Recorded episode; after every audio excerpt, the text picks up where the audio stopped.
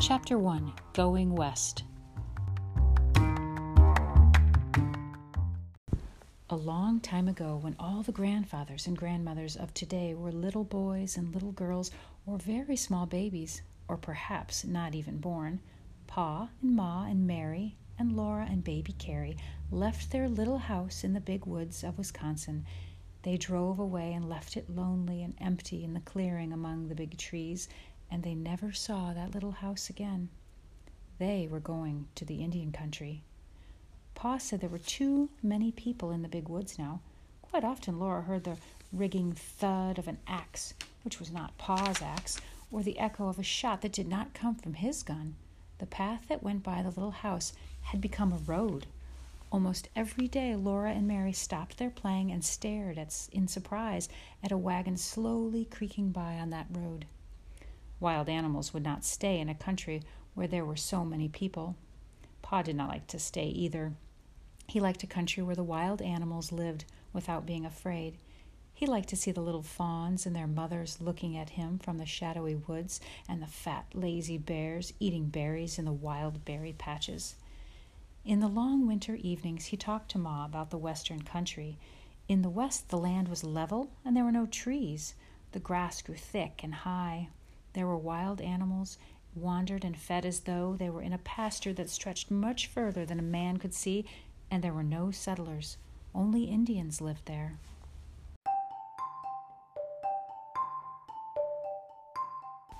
One day, in the very last of the winter, Pa said to Ma, Seeing you don't object, I've decided to go see the West.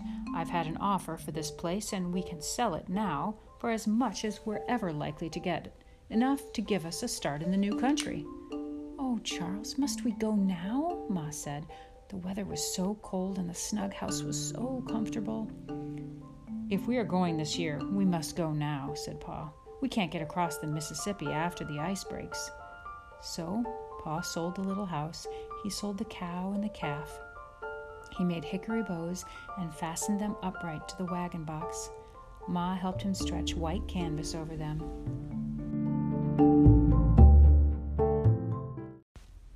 In the thin dark before morning, Ma gently shook Mary and Laura till they got up. In firelight and candlelight, she washed and combed them and dressed them warmly. Over their long red flannel underwear, she put wool petticoats and wool dresses and long wool stockings. She put their coats on them and their rabbit skin hoods and their red yarn mittens. Everything from the little house was in the wagon except the beds and tables and chairs. They did not need to take these because Pa could always make new ones. There was thin snow on the ground. The air was still and cold and dark. The bare trees stood up against the frosty stars, but in the east the sky was pale, and through the gray woods came lanterns with wagons and horses bringing Grandpa and Grandma and aunts and uncles and cousins. Mary and Laura clung tight to their rag dolls and did not say anything. The cousins stood round and looked at them. Grandma and all the aunts hugged and kissed them and hugged and kissed them again, saying goodbye. Pa hung his gun to the wagon bows inside the canvas top where he could reach it quickly from the seat. He hung his bullet pouch and his corn horn powder beneath it.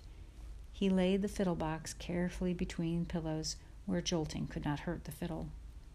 The uncles helped him hitch the horses to the wagon. All the cousins were told to kiss Mary and Laura, so they did. Pa picked up Mary and then Laura and set them in the bed in the back of the wagon. He helped Ma climb up to the wagon seat, and Grandma reached up and gave her baby Carrie.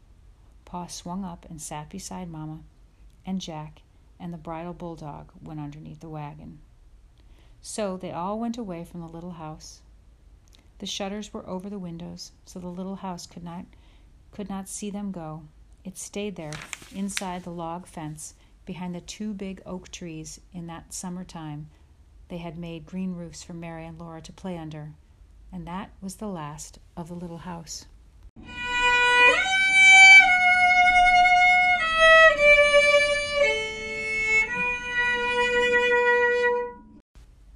Pa promised that when they came to the west, Laura should see a papoose. What is a papoose? she asked. And he said, A papoose is a little brown Indian baby. They drove a long way through the snowy woods till they came to the town of Pepin. Mary and Laura had seen it once before, but it looked different now. The doors of the store and the doors of all the houses were shut. The stumps were covered with snow, and no little children were playing outdoors. Big cords of wood stood among the stumps. Only two or three men in boots and fur caps and bright plaid coats were seen. Ma and Laura and Mary ate bread and molasses in the wagon, and the horses ate corn from nose bags, while inside the store Pa traded his furs for things they would need on the journey. They could not stay long in town because they must cross the lake that day. The enormous lake stretched flat and smooth and white all the way to the edge of the gray sky. Wagon tracks went across it so far you could not see where they went. They ended in nothing at all. Pa drove the wagon out onto the ice, following those wagon tracks. The horses' hoofs clip clopped with a dull sound. The wagon wheels went crunching. The town grew smaller and smaller behind, till even the tall store was only a dot. All around the wagon there was nothing but empty and silent space. Laura did not like it, but Pa was on the wagon seat and Jack was under the wagon, and she knew that nothing could hurt her while Pa and Jack were there. At last the wagon was pulling up a slope of earth again, and again there were trees. There was a little log house, too, among the trees, so Laura felt better.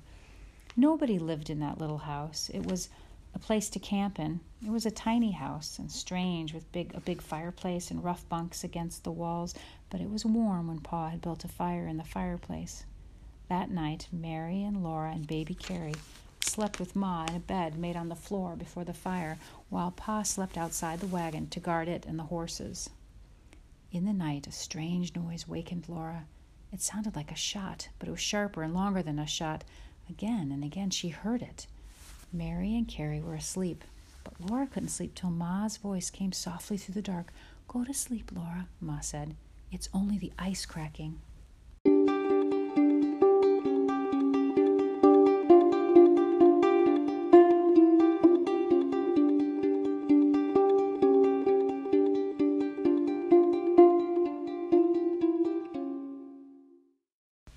Next morning, Pa said, Well, it's lucky we crossed yesterday, Caroline.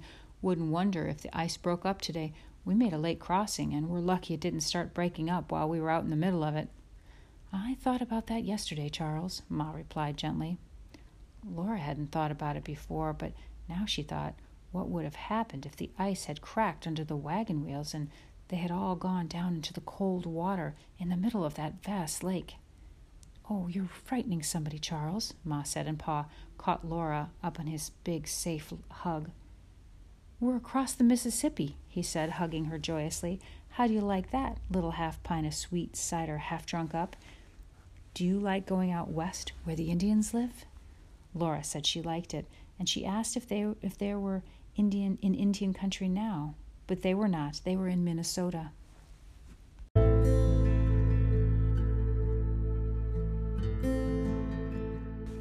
It was a long, long way to Indian Territory. Almost every day, the horses traveled as far as they could. Almost every night, Pa and Ma made camp in a new place. Sometimes they had to stay several days in one camp because a creek was in flood and they couldn't cross it till the water went down. They crossed too many creeks to count. They saw strange woods and hills and stranger country with no trees. They drove across rivers on long wooden bridges, and they came to one wide yellow was the Missouri River. Pa drove onto a raft, and they all sat still in the wagon while the raft went swaying away from the safe land and slowly crossed all that rolling, muddy yellow river. After more days, they came to hills again. In a valley, the wagon stuck fast in deep black mud. Rain poured down, and thunder crashed, and lightning flared. There was no place to make camp and build a fire. Everything was damp and chill and miserable in the wagon, but they had to stay in it and eat cold bits of food.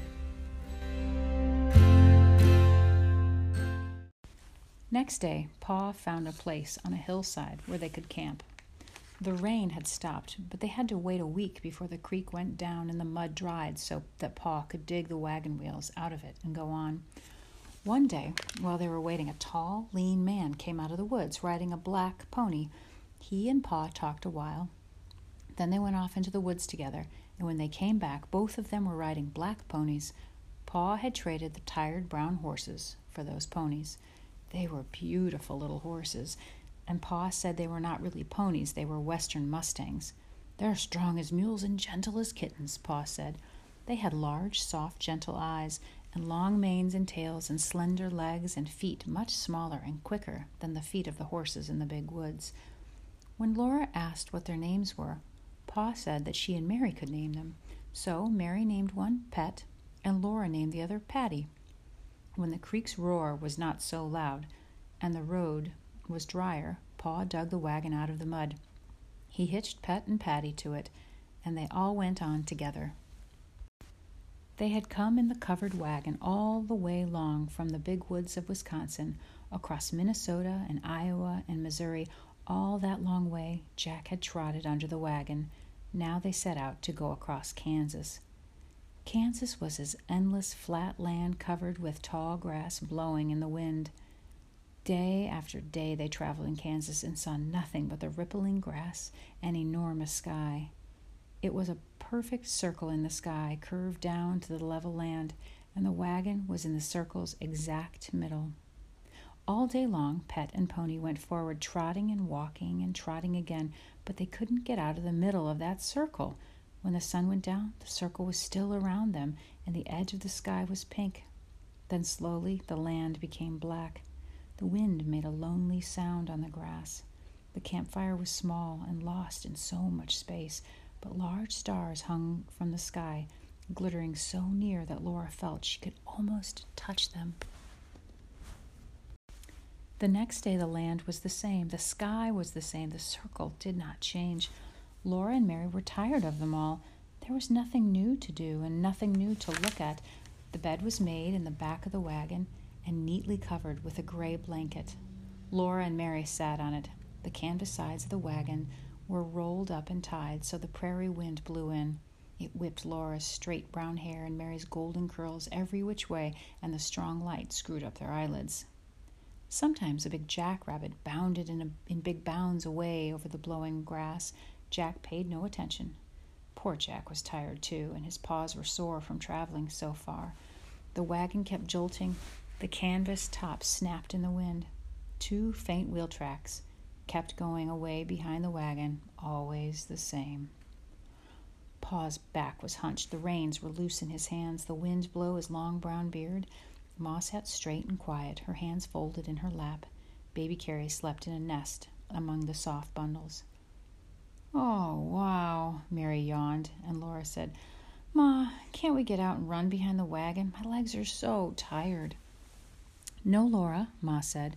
Aren't we going to camp pretty soon? Laura asked. It seemed such a long time since noon when they had eaten their lunch sitting on the clean grass in the shade of the wagon. Pa answered, Not yet. It's too early to camp now. I want to camp now. I'm so tired, Laura said. Then Ma said, Laura? That was all, but it meant that Laura must not complain. So she did not complain any more out loud, but she was still naughty inside. She sat and thought complaints to herself.